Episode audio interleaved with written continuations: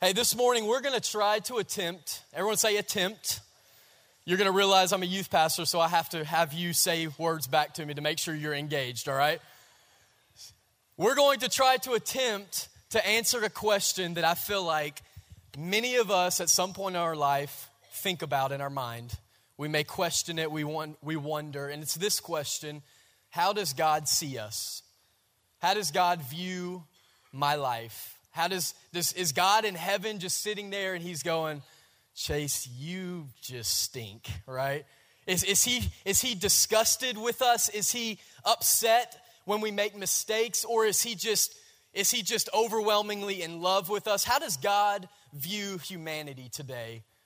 I think there's there's some extremes, right? And I think people probably live in these extremes. There, there's the person that's just, they just walk around and they're just like, the world is horrible. God hates me, right? God is just distant. He, he created us, but He has nothing to do with us because we're insignificant, we're small, we're, we're screw ups, right? There are those people that just absolutely think God hates them, right?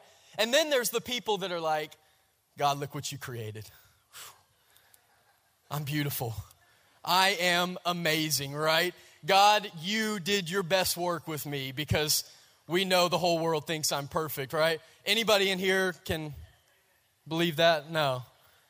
There's a few people. It's great. You see, many of us don't live in that place. Most of us kind of live right in the middle, where there are times where we make mistakes and we just wonder, God must be really ticked with me because I'm not really living up to what He's created me to be. And then there's also moments where we feel like, man, I've, I've done pretty good lately. God must be proud of me. Aren't you proud of me, God? Right? We live in this place how does God see us? How does God see humanity? Today, I want to talk about this key idea that we believe that all people are loved by God, but all people need Jesus Christ as their Savior. All people are loved by God, yet we all need Jesus Christ, our Savior. It's kind of a twofold thing. We know that our, our Creator God, He created us with a purpose, with an identity. There was, there was love behind that, right? But sin got in the way, and we need Jesus Christ as our Savior. You see, from the very beginning, humanity was God's heart. From the very beginning, God longed for relationship with you. From the very beginning, God wanted you near to Him. That's who He is. That's the God we serve. That's the God that we have a chance to be in a relationship. He longs for relationship. I love what it says in Genesis 1, a few scriptures I want to read. Genesis 1:26 it gives us a glimpse of God's vast plan for us. It says this, then God said, "Let us make human beings in our image to be like ourselves." I find it interesting to know that you know, I read this I'm like, "God, aren't you the only one there? Why would you say let us make let us make humans in our image?" The cool thing is is that Jesus was there too. Holy Spirit was there. God knew all along what was going to happen. God knew the plan, God knew the process. He knew that Jesus was going to be needed to be our Savior. And so, from the very beginning, before any of us were ever here, before Adam and Eve took their first breath, Jesus understood what was going on. Verse 27, it says, So God created human beings in his own image. Everyone say, own image. In the image of God, he created them, male and female, he created them. And I love how he finishes up, he wraps up the creation story in verse 31. He says, Then God looked over all he had made and saw that it was very good. When I read that, I read, I see a, a God, a creator that's very happy with his creation, that is passionate about his creation, that loves you and I. I don't, I don't see a God in there that says, Darn it, why did I make them? What, what am I doing? What, what was I thinking, right? We know that humans screw up. We, we can read all throughout the Old Testament, and God, in a moment, He's like, I've got to get a hold of them again. But you see, God was very happy. He was pleased with His creation. And so let me tell you this morning no matter what you've walked in with, if you feel depressed today, if you feel like God just is mad at you or hates you, let me just assure you that God is very happy. Very, God is very pleased with you because you are His creation. You are the one He created, and He created you with a purpose. And I believe it's an understatement to say that God is personally invested in your life. Are you with me this morning? I believe it's an understatement to say that God is invested in your life because whether you believe it or not, whether you know it or not, in every hard time and in every good time, God has been there. He's watched you, He's been close to you. He knows your thoughts before you know them. He's God. He's been there with you the whole time, and He's invested in His creation, and He's invested in you having His image again. Because here's the harsh reality we have a devastating human condition called sin. When Adam and Eve showed up on the scene and they took their first breath, let me, let me assure you that they had the perfect, I mean, they had it made, y'all. They walked in a garden with God and they had perfect communication with Him. They had a perfect relationship with Him. God said, Look, you can have all this, you can do anything you want, just don't go to that one tree. That's all you have to do. You've got it made. Just don't go to that one tree and eat of that fruit because I just I put a boundary on that. I want to keep you safe. He gave them freedom. But we know that Adam and Eve rejected it, right? They rejected the vision, the identity that God had placed on the inside of them. They were made in His image and they rejected it. They decided, I'm going to go my own way, do my own thing. I don't need God to tell me what to do. I want freedom, right? I want to be free. Have you ever, most of you, if I asked you to raise your hand, you would say, Yeah, I've read the creation story, I've read the, the fall of man in Genesis 3. But have you ever really caught how Satan tempted humanity? It's fascinating, and it's still happening today. It's, it's what's causing our sin, it's what's causing us to draw away from God, and it happened from the very beginning. T- Satan starts by, by giving Adam and Eve a doubt in their mind and saying, Are you sure that God said that? Are you sure that the identity that God placed in you is right? Are you sure that this is the vision for your life? He's not giving you freedom to go to this tree. He's not giving you freedom, right? Satan's saying, Are you sure? Look what all you could have if you just reach out to me and you follow me. And he goes on to say this. This is Satan talking to Adam and Eve in Genesis 3 5. He said, God knows that your eyes will be opened as soon as you eat it, and you will be like God. Catch that. And you will be like God, knowing good and evil.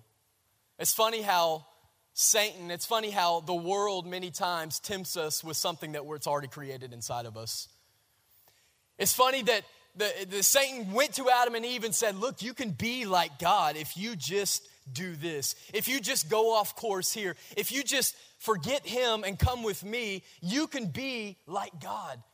Adam and Eve didn't realize that they were already like God, right? They were already created in his image because two chapters before that, that's what I read. I read that they were created in the image and the likeness of God.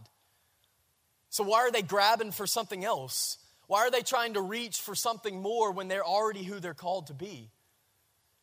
Isn't that the fall of humanity in a nutshell? that many times we find ourselves in temptation. We find ourselves uh, steering off course because we don't know who we are inside. We don't understand what God has placed in us, the identity that He's called us to be. We don't understand that we really are sons and daughters of a living God, that, that we literally have the attention of our Creator in a moment's time. And we forget that and we miss that and we go off course and we give in to temptation over and over not realizing that we are absolutely his sons and daughters already in his likeness. How many of you know that, especially in America, but in our world, man, we are in a big identity crisis? Anybody? We know that. We are in an identity crisis, and it didn't just start a couple years ago with the homosexual agenda. It didn't just start with transgender, right? No, this thing has been going on since the very beginning. It's an identity issue. Who are you in Christ? Who has He called you to be? And when we forget that, that's when the identity starts having a problem. And that's where we miss it. Friends, the greatest fight of humanity is for our identity. The greatest fight for humanity is for your purpose. There's nothing more that Satan wants to do than to make you not understand who you really are in Christ. Because if he can beat you in your identity, he knows that you're useless on earth. He knows that you'll never impact someone for Jesus. He knows that you'll just, maybe you'll just walk through church the rest of your life. You'll go to church every single Sunday, maybe Wednesday nights if you're super spiritual, right? But you'll never make an impact because you don't know who you are in Christ.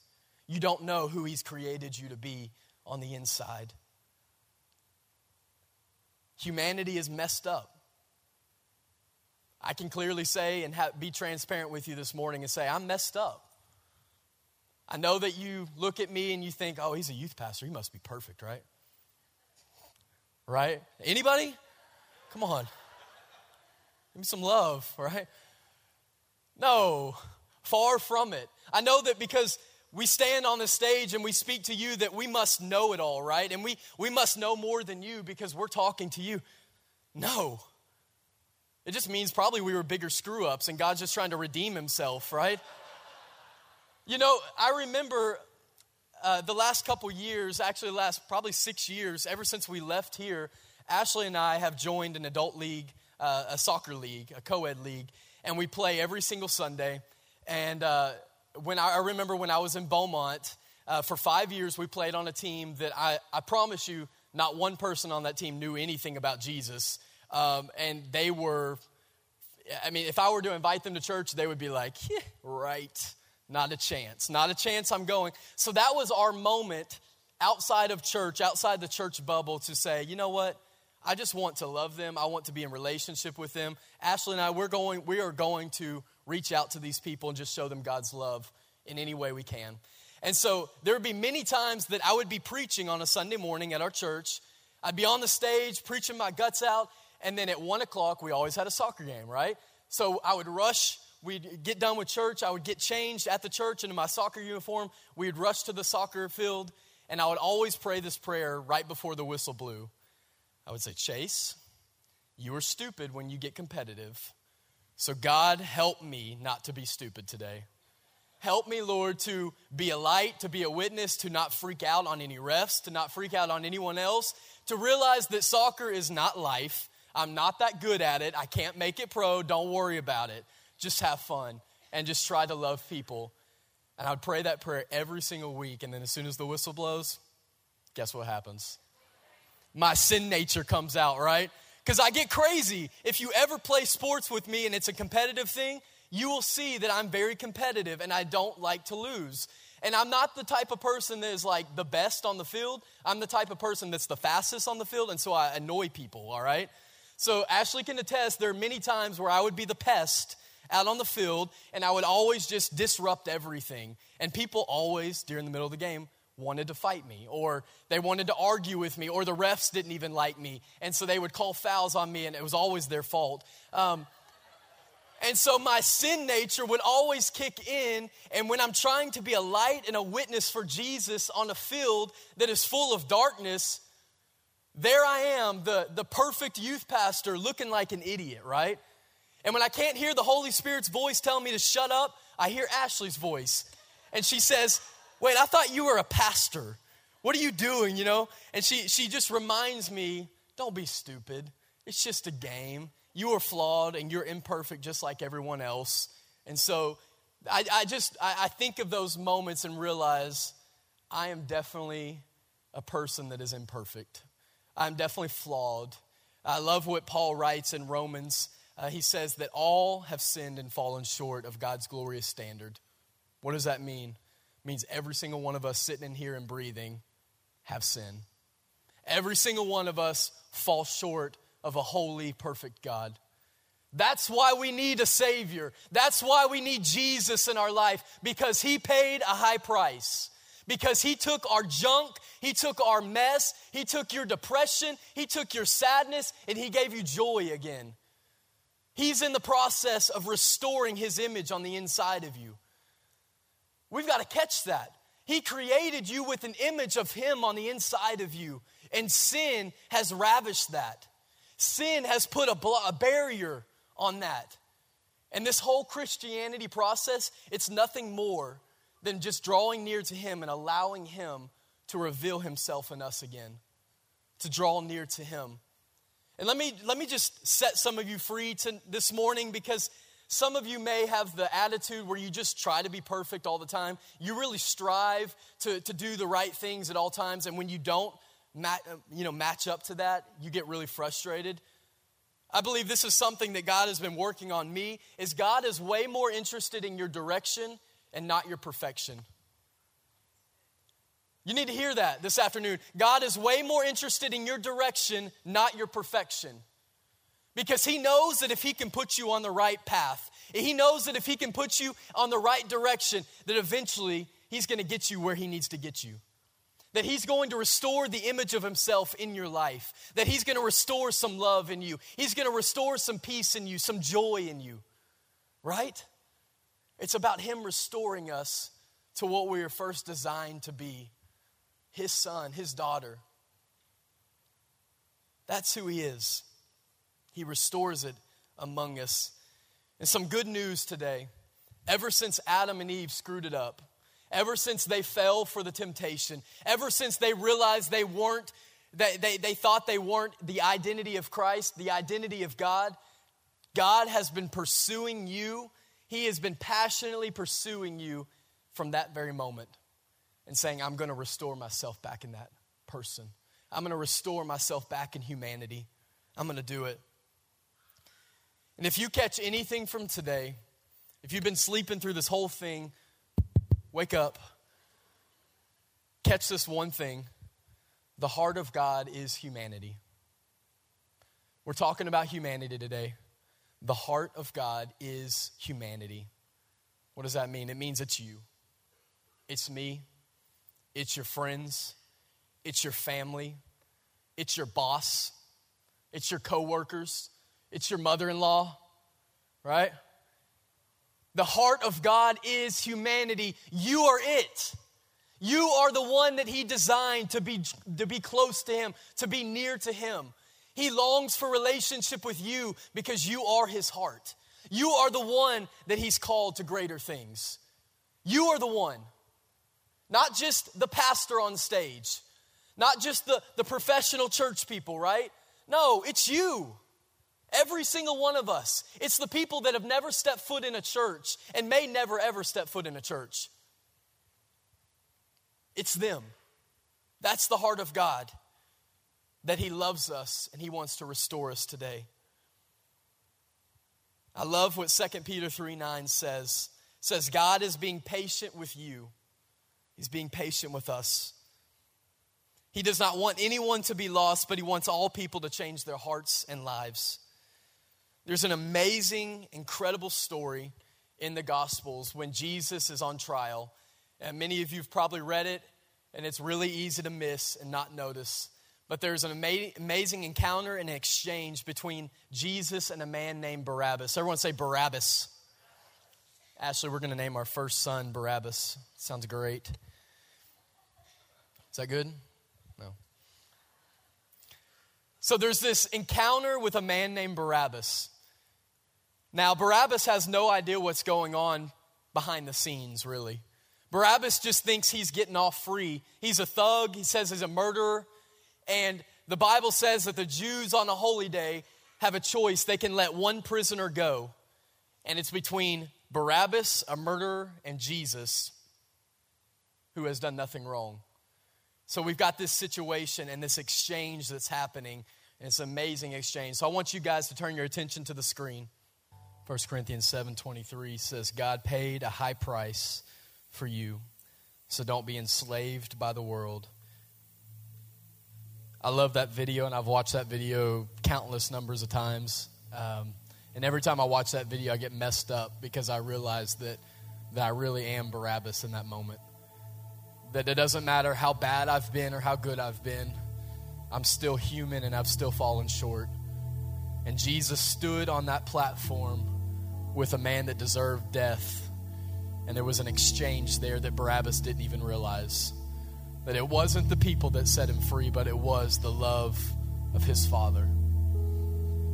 My favorite statement in that video is it said that God knew that he had to treat Jesus like Barabbas so that he could treat Barabbas like Jesus. In one statement, that is the heart of God for you. And I think about that knowing that that in that moment God had to treat Jesus with my sin and my junk and my mess so that he could look at me and see Jesus in me, so that he could see the image of God restored in me. And I can promise you, I'm not there yet. I'm in a process just like every one of us. In fact, you will be in a process until you die and you go and meet him. It's a continual process of God restoring himself in you and you walking closer and closer to him. And I feel like many times we we're so we're so shy or we don't want to really commit our whole heart to God because we think he's taken away our freedom, right? Because when we look at Christianity, we from the outside, people on the outside think, why would you want to do that? You, there's, you, there's do's and don'ts. You can't do this. You shouldn't do that. I thought that for a long time. In high school, I remember finding a group of friends my last couple years of high school that that I got close to and great people. But when I really look back, when I gave my life to Christ at 17 years old and I really experienced his love, I look back at my last two years of high school and I realized, man, that was a lie, the whole thing. I thought I was free, I thought I was having a great time, but I was really enslaved by the world. I was really just trying to fit in and trying to be popular and, and finding a, a group that accepts me. And, and so I was willing to do whatever it took to, to get to that, that place. I found the party scene. Sorry, mom. I never drank because of my dad's alcohol problem, but I was still there. I still, I still hung with the people. I still tried to fit in as much as I could without crossing the line, right? I was playing the church game, friends. I was playing the religious game. I was coming to Wednesday nights at youth. I was lifting my hands and saying, God, I love you. And then I was living like hell the rest of the week. I was doing whatever I wanted to do because I thought that was true freedom. Freedom is not doing what you want at any time you want with whom you want. Freedom is having the character to do what is right. That's true freedom. True freedom is identity, it's purpose. I would say someone that doesn't know who they are and they don't feel like they have purpose are enslaved. They absolutely are not living in freedom. And there may be some of you in here right now that you feel like you're enslaved because you don't know what the heck is going on in your life. You don't know who you are And you feel like your life is a wreck, let me tell you there's true freedom in Christ. There's true freedom in Him when you realize that you were created in His image. And because sin has come into the picture, it's been a slow process of restoring that image back to you. But rest assured, God's heart is for you. God's love is directly at you. If you are the only person sitting in here, He's still here. He still wants you, He's still passionate about you. And He wants to give you freedom today. You see, Satan in the Garden of Eden, he looked at Adam and Eve and he tried to give them freedom, but he was really just giving them a false sense of freedom. He was saying, Look, this whole garden is yours. Don't even worry about that one tree. You can have it all. And when they fell into that place, that's the moment they got enslaved to sin. God wants to set you free today. God wants to give you his love in a way that you've never experienced before. And I'm telling you, I can, I can tell you from experience as a 17 year old kid that thought I had life figured out, that thought I was living in freedom, this side is so much better. This side is so much better. I can't imagine being back there. I can't imagine being back in a place where I didn't know who I was. And that's why over the last 12 years, I can walk through the, the process of my dad being alcoholic. I can walk through that in freedom, knowing that He is still God and that He is still good, that He has an identity and a purpose in me. Can you close your eyes all around the room?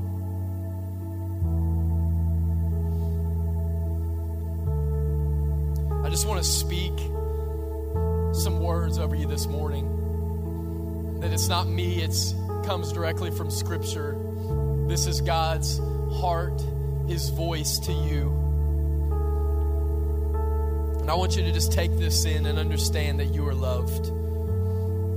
The scripture says that for you are God's masterpiece. You are the apple of his eye. Out of all creation, you have become his prized possession. That's who you are.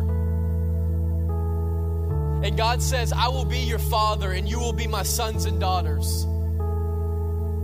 That's your destiny. That's your purpose. You want to know what your identity is this morning? It's that you belong to Him. And this world cannot take you from Him. Nothing can stop His love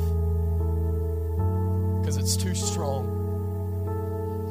Satan can't tempt you enough, culture can't draw you away enough. It's just Him, and He's strong enough. with your eyes closed, if you feel like you're in that place where you feel enslaved by the world, you feel enslaved by your sin, maybe you just feel like your life is in a wreck and you don't know the direction to go, you don't know what to do. But this morning, you need to get back on His direction. You need to get back on His path. You don't need to be perfect, but you need to grow and you need to go in your direction that God has called you to. You feel like you're far away from God this morning, and you need Him to wake you up, to bring you closer to Him. Right where you are, I want you to just begin praying if that's you. Just begin asking Him, saying, God, I feel you tugging at my heart, and I ask for you to come into my life. I ask you to fill this place. God, fill my life with freedom, true freedom. Fill my life with your identity in me. Fill my life with greater purpose, God. We want more of you. Come on, if that's you, just pray that. And Holy Spirit, we just thank you for what you've done today. God, we thank you for speaking to us. God, we thank you for being loving and kind and slow to get angry. And God, we thank you that you are patient with us because you want us to draw near to you again, that you want to restore your image in us. And so, Holy Spirit, I just pray right now that every person that feels that, every person that needs to make a decision, that needs to make a lifestyle change, that today would be that day that you would draw them near to you. Draw us near to you today, God. Father, we thank you and we love you.